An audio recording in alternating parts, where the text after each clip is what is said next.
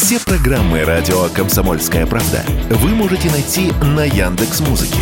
Ищите раздел вашей любимой передачи и подписывайтесь, чтобы не пропустить новый выпуск. Радио КП на Яндекс Музыке. Это удобно, просто и всегда интересно. Мошенники взяли на вооружение новый способ обмана доверчивых граждан. Для того, чтобы обогатиться, они используют уже когда-то пострадавших от рук аферистов людей.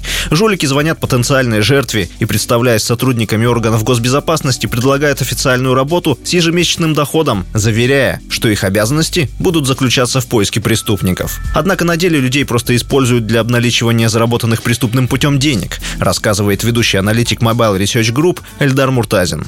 Самое слабое звено у нас – это, конечно, люди, которых обманывают. И вот если говорить конкретно об этой схеме, ведь слабое звено, оно очень простое. Это обналичивание денег. Как обналичить эти деньги, как их вывести, потому что здесь можно поймать человека. Чтобы сделать еще одну прокладку, ищут тех, кто поддается на уговоры. Это уже обманутые мошенниками люди. Они в базах специально помечены, что они доверчивые, их можно развести. В данном случае они не рискуют своими деньгами, им кажется, что они помогают правоохранительным органам и мстят тем самым мошенникам, которые их когда-то обманули.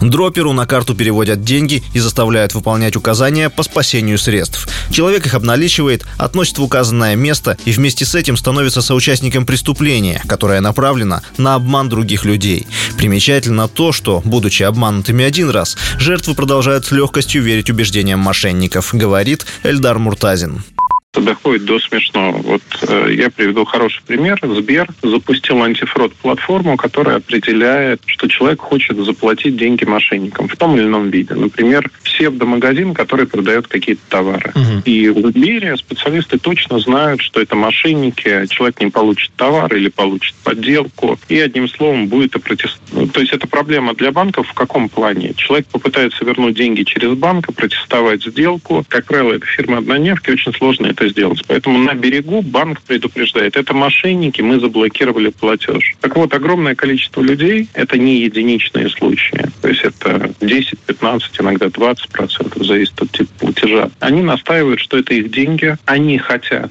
оплатить конкретно в этот магазин, а вообще, что себе позволяет банк, останавливая платеж, и понимая, когда им объясняют не просто все риски, а то, что это мошенники, люди все равно настаивают на том, что этот платеж должен пройти. После того, как они теряют деньги, естественно, крайним становится снова банк, который должен вернуть эти деньги. Представители банков советуют сохранять бдительность в любых ситуациях и прерывать разговор с незнакомцами. А если звонок вызывает подозрение, не делать по их просьбе никаких действий, связанных с финансами. В частности, не переводить деньги на сторонние счета. По данным Центробанка, в прошлом году мошенники украли у клиентов банков более 14 миллиардов рублей. За год эта сумма выросла более чем на 4%. Правда, в количественном выражении жертв оказалось меньше.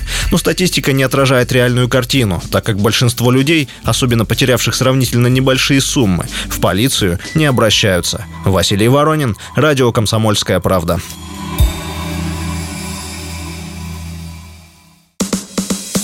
Радио «Комсомольская правда». Только проверенная информация.